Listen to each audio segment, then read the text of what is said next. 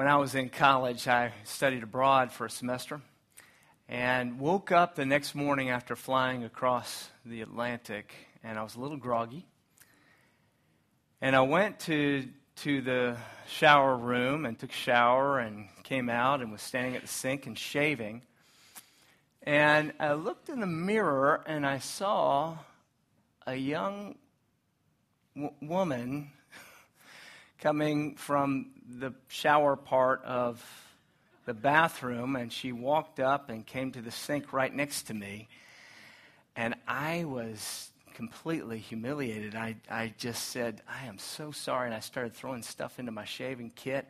And I, I, just, I just woke up and I must have gotten the wrong shower room. And I started to walk out, and she said, Oh, it's fine. It's unisex. This was 25 years ago. And I thought, you've got to be kidding me.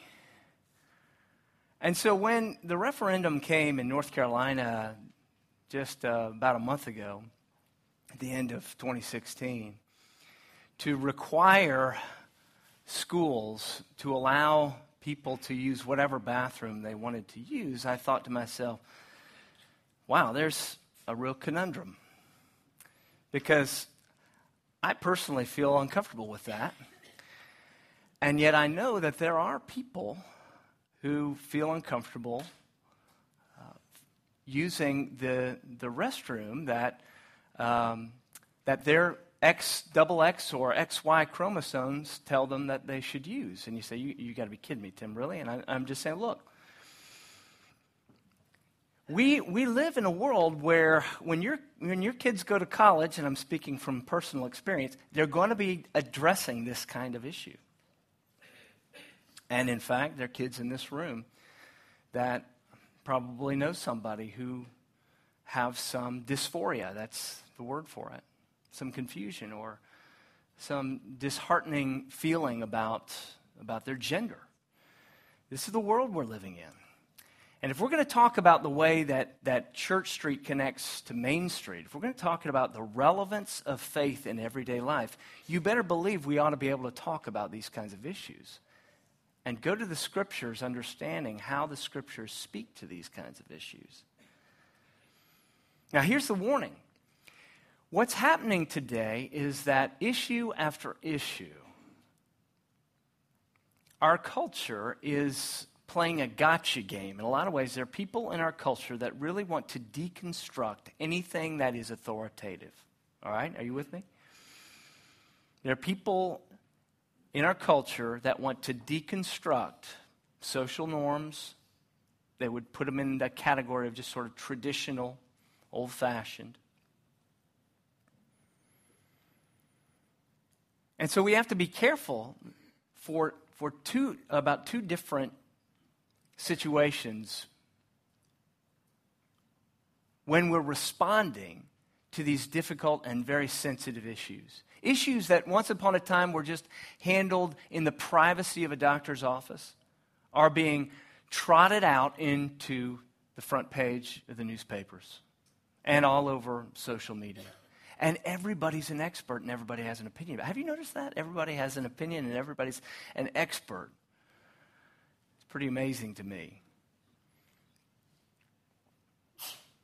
But we have to be careful when, when the next issue comes up about two different responses. First is this there is a real gotcha game going on. There's a real gotcha game. That if, if, if a Christian or if the church reacts to, to this kind of situation and shows no compassion for somebody who's wrestling with these feelings, then there are people who will just completely dismiss the Christian faith as invalid. And you say, well, Tim, that's what they're, they're looking to do anyway. That's, they came in looking, well, that, I understand that. But see, our, our role, our call is to build bridges. And we need to recognize when we're being perceived in a way that's just plain mean and just plain disconnected. And so we have to understand that if, if there's an issue that's coming up, Christians and the church have been from place to place and century to century, problem solvers, uniters. Christians have been the kinds of people who can speak into situations that say, you know what, we're, here's how we're going to respond to this. The second, the second uh, caution that I have when these kinds of issues come up that are sensitive, that, that, that tend to divide us, is that the other thing that's going on is that there are these poles, right? And there are reactions. You've noticed, right? You've noticed that we're just reacting to each other. You believe this, and you're coming from this perspective, and you react. I, I'm coming from this perspective, and I'm reacting to you. And what I'm saying is stop it. Stop reacting. It's not helping. Have you yet to see whether you're talking uh, to people on social media or you're, whether you're talking across the table face to face. Have you seen anybody argued out of their position? Oh, I see. You're right. I'm wrong. When was the last time you saw that? It doesn't happen very often. Now, people, you plant seeds and all of that, but that's what we're talking about today. We're talking about how do you plant those seeds? How do you build those bridges? How do you connect Church Street to Main Street? You say, Tim, we're under attack. No, we're not just under attack. The, the, the church and the truth is always being vetted, always, and has always and will always be vetted.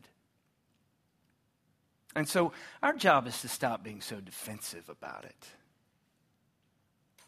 And I understand. I understand what's at stake. I understand that what's happening is, is that if you draw some of these things to their logical conclusions, what we're doing is dismantling what's, what's true. We're dismantling truth. Yes. But dragging our faith, our one faith, down into this level where it's just one among many perspective and options is not working. And so rather than reacting, and getting caught up in these gotcha games, we need to understand how does Jesus call us to connect Church Street with Main Street? How does Jesus call us to respond to our day and age challenges? They're always going to be these kinds of challenges. How are we called to respond? Let's take a look at Matthew chapter 4, starting with verse 18. While walking by the Sea of Galilee, he, Jesus, saw two brothers, Simon, who's called Peter. Oh, by the way, I, I love this. You know, read closely. When you're reading Scripture, read closely.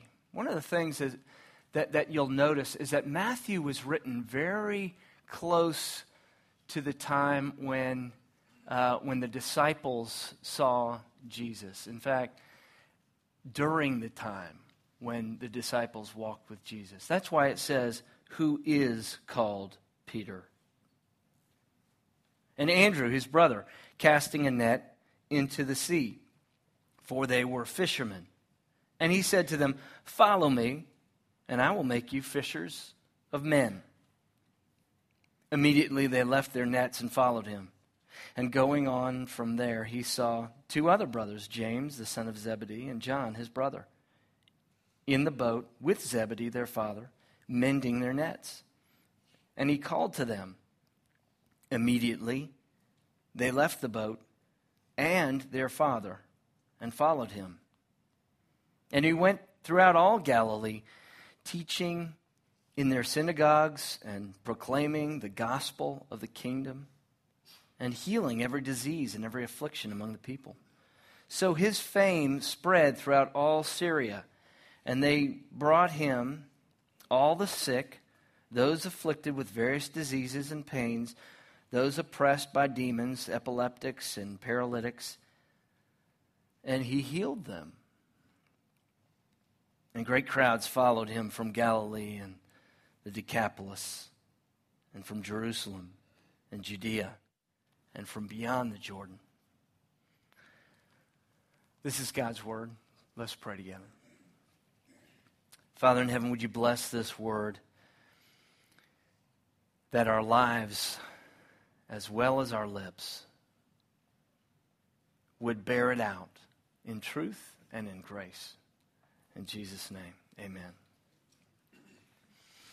So, uh, the, the room got sort of awkwardly silent when I was talking about this issue, and I expected that much, and I was a little nervous about that. And I know that, that people are, are already reacting in their minds where they're coming down on this particular issue. But here's what I want to tell you we're not solving this issue, and I'm not taking a particular stand this morning. What I'm talking about is in the midst of these sensitive issues, we can step in in a, in a winsome way. You say, Tim, you know, uh, this uh, this isn't going the direction that I think it needs to go. You know, Paul uh, on Mars Hill in Acts chapter 17, he, he, he came in and he argued and he showed people where they went wrong. And, and, and he, he proved to them and, and he demonstrated that Jesus is, is the way and that all these other things are, are crazy. Well, I understand that. And there's a time for that. And Paul was speaking to the Areopagus. He was speaking in a particular context, in a particular time. And I, I think there's, there's, there is a time for us to, to, to demonstrate that, that what we believe makes sense in the way that Paul did, to argue it. But what Jesus is calling us to do is not just win arguments, but win people. Win them over. And I would ask you again how does your argument how has that been working for you to win people over? What Jesus is doing here is he's showing that invitation and service and the benefits of following Christ. Those three things are the ways to win people and not just arguments. And so we want to connect Church Street with Main Street by inviting, by serving, and by demonstrating the benefits of faith. So, first, let's, let's talk about invitation, inviting. We're, we're called to be inviters. Jesus' way of life, it's not just a, a perspective or a view on life, it is a way of life. And, and when he calls us, he doesn't call us to be the invited, he calls us to be inviters. Now, that's pretty important. Because Jesus isn't calling us just to be invited, He's calling us to be inviters, which means that this is a call to a lifestyle that's open and outward. Open and outward. Two out of three people surveyed across, 15,000 people surveyed across the United States a couple years ago. Two out of three people said that if they were invited to a Bible study or to a small group or to a church, two out of three people said, I'd go.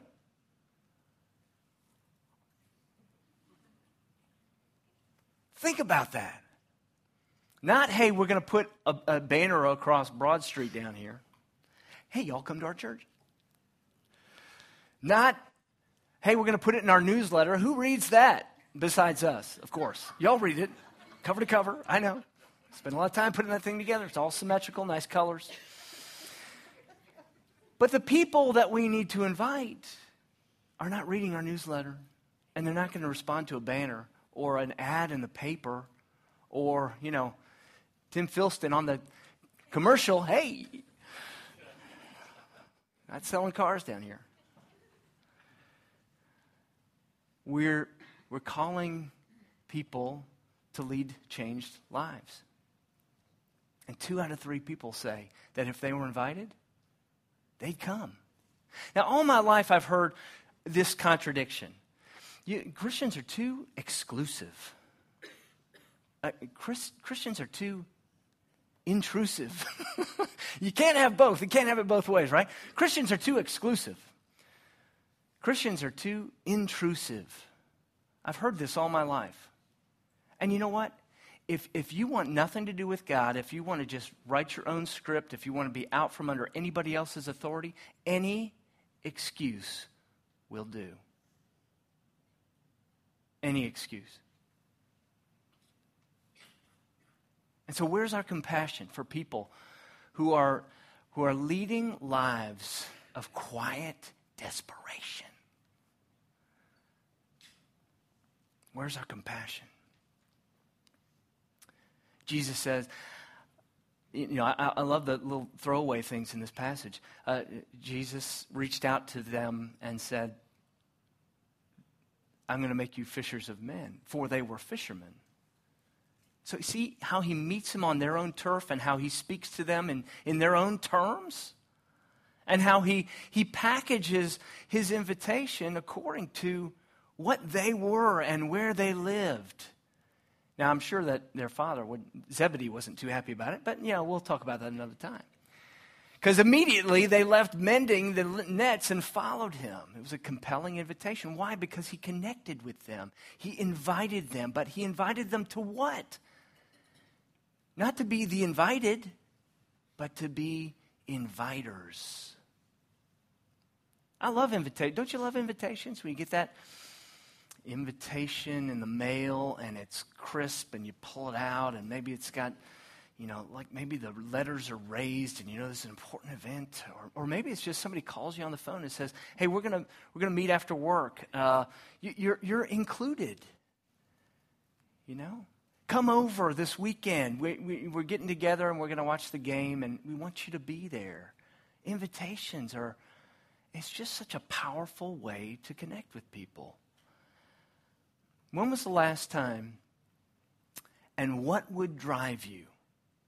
When was the last time and what would motivate you? When was the last time and what would prompt you to invite somebody to come here or to go to your small group or to your Sunday school class or to a men's group or to, to MOPS or whatever it is, wh- however it is that that you're spending time with other believers trying to get closer to Jesus so that you can become more like him. When was the last time and what would motivate you to be an inviter? The second is, is demonstrated this, this second way that we're, we're called to win people and not just arguments is to serve. You can see that, that, that there are all these different places listed in this passage the Decapolis, the, the cities, beyond the Jordan, the Judea, any place that is reasonable for him to go on foot, as far as he can go on foot. Jesus is going there. He's going there, and what's he doing? He's serving. He's serving.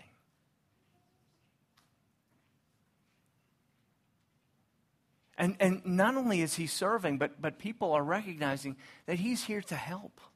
And people are bringing people to him that are sick, that are dealing with all kinds of issues that this is not an exhaustive list, but it's, it's a list that shows you that people are dealing with difficult personal issues and they bring them to Jesus because he's demonstrated what? Obviously, he cares about people. Obviously, he's, he's making himself available to people dealing with really difficult issues.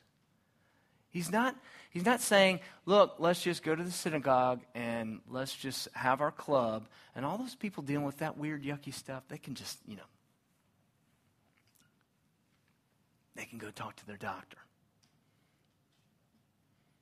And Jesus is saying, bring them.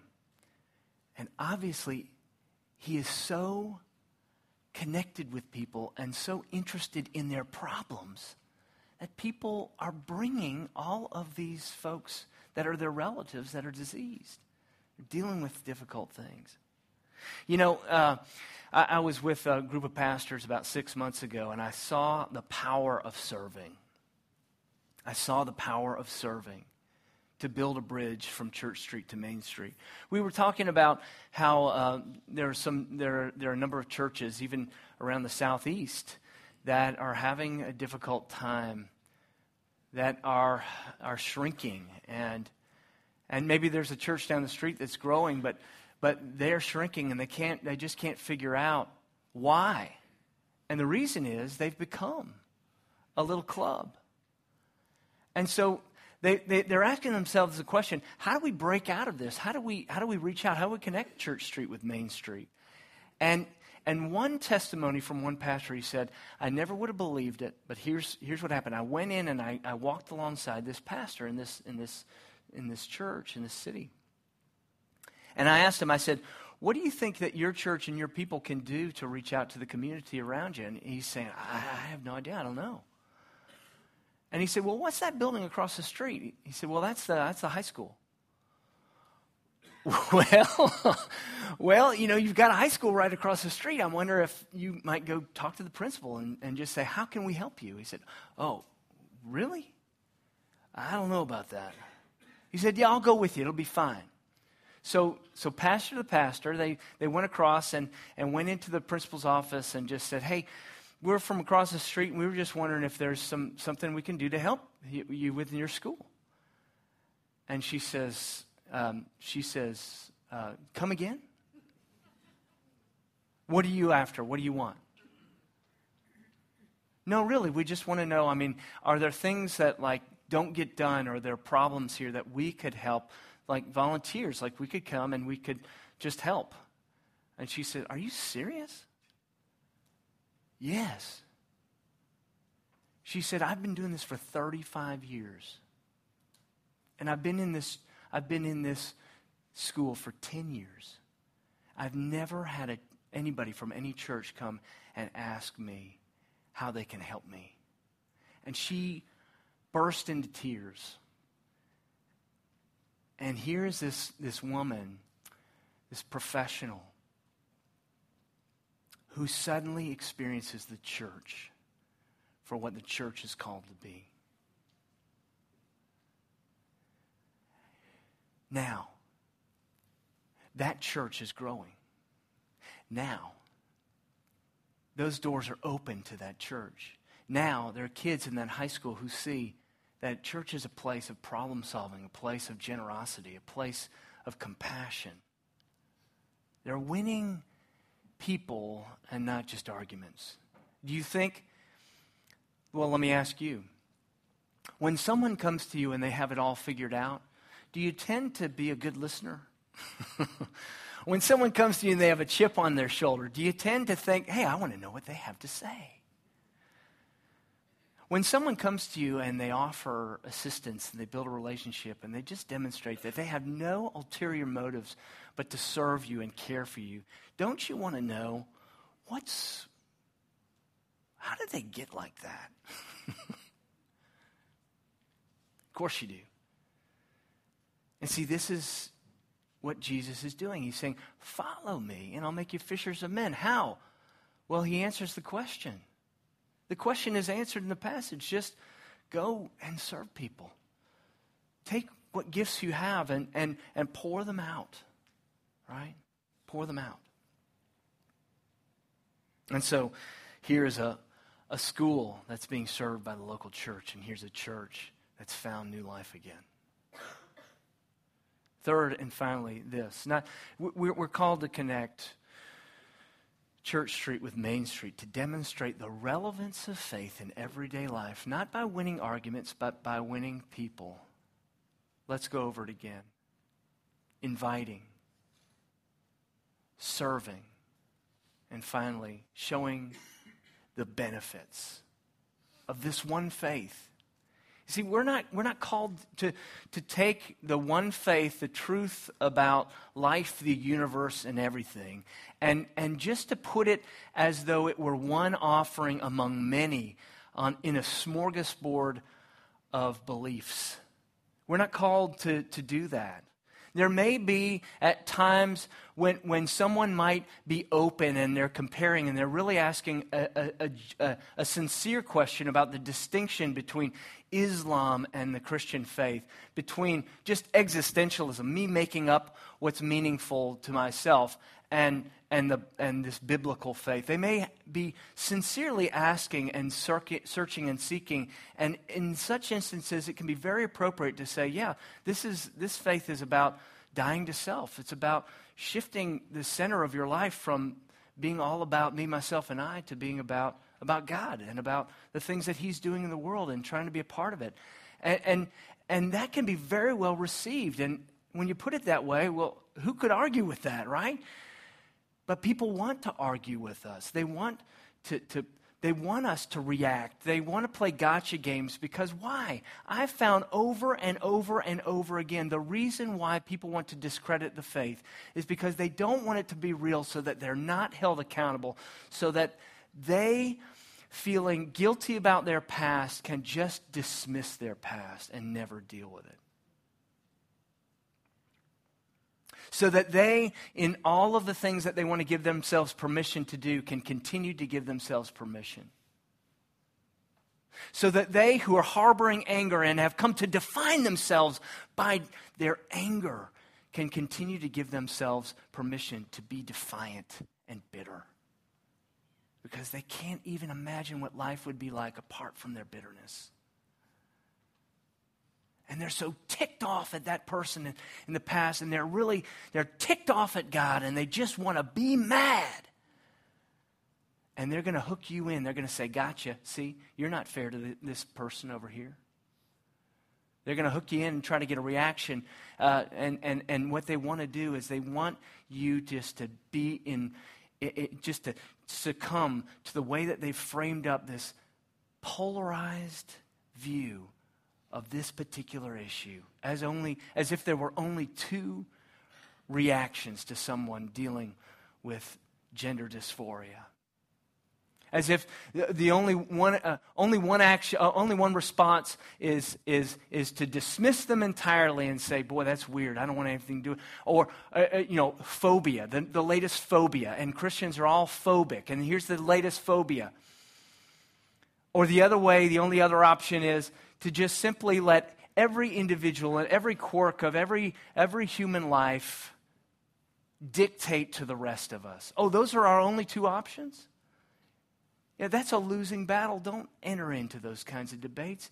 It's, it's just lost before you begin because the premise is off. Our question is how do we care for people? How do we love people? How do we engage people in a way that says, I, you know, I'm not sure about all that stuff and I don't have all that figured out, but I know this. I, I care about you and I know that God cares about you. He cared about me, and I, all I'm here to do is, is just care about you. Showing the benefits of our faith through compassion. Let me give you an example in the same way that Jesus winsomely reaches out to people you see in this passage from all different walks of life. I, I've used this illustration before. It's my favorite illustration about how you engage people who are far from God. And uh, it was Al Mohler. Uh, some of you probably heard of him. And he was in this lineup, this panel, and they were dealing with open marriages, the idea of open marriages. And, and everybody was, was coming from a different point of view. Well, what's an open marriage? Well, use your imagination, but not too much, all right? That's what it is. It's just kind of like, well, whatever, right? Yeah, we have this commitment, but, you know, whatever. And, of course, Al Mohler was there to bring the hammer down and just say, you people are all, you people are all messed up. What's wrong with you? And he didn't do that. And I loved his response. He was there so that he could just be the mean guy and say, Y'all are all going to hell. You're, you're, you're just crazy people. That's what he was supposed to do. That was his script because that's what these people who had, who had invited him have decided that we have, that's all we have to contribute to the conversation. Here's what Al Mohler said, and I love it. And this, this demonstrates exactly what you see Jesus doing in this passage. He says this Look, I'm not here to tell you that you have to do it my way.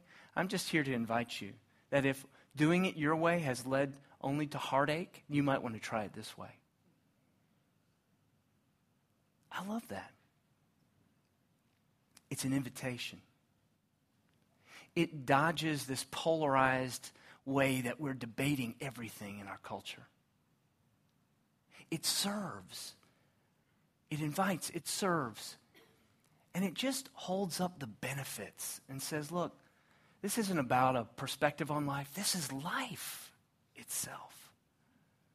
Come, drink from this fountain, a wellspring of life.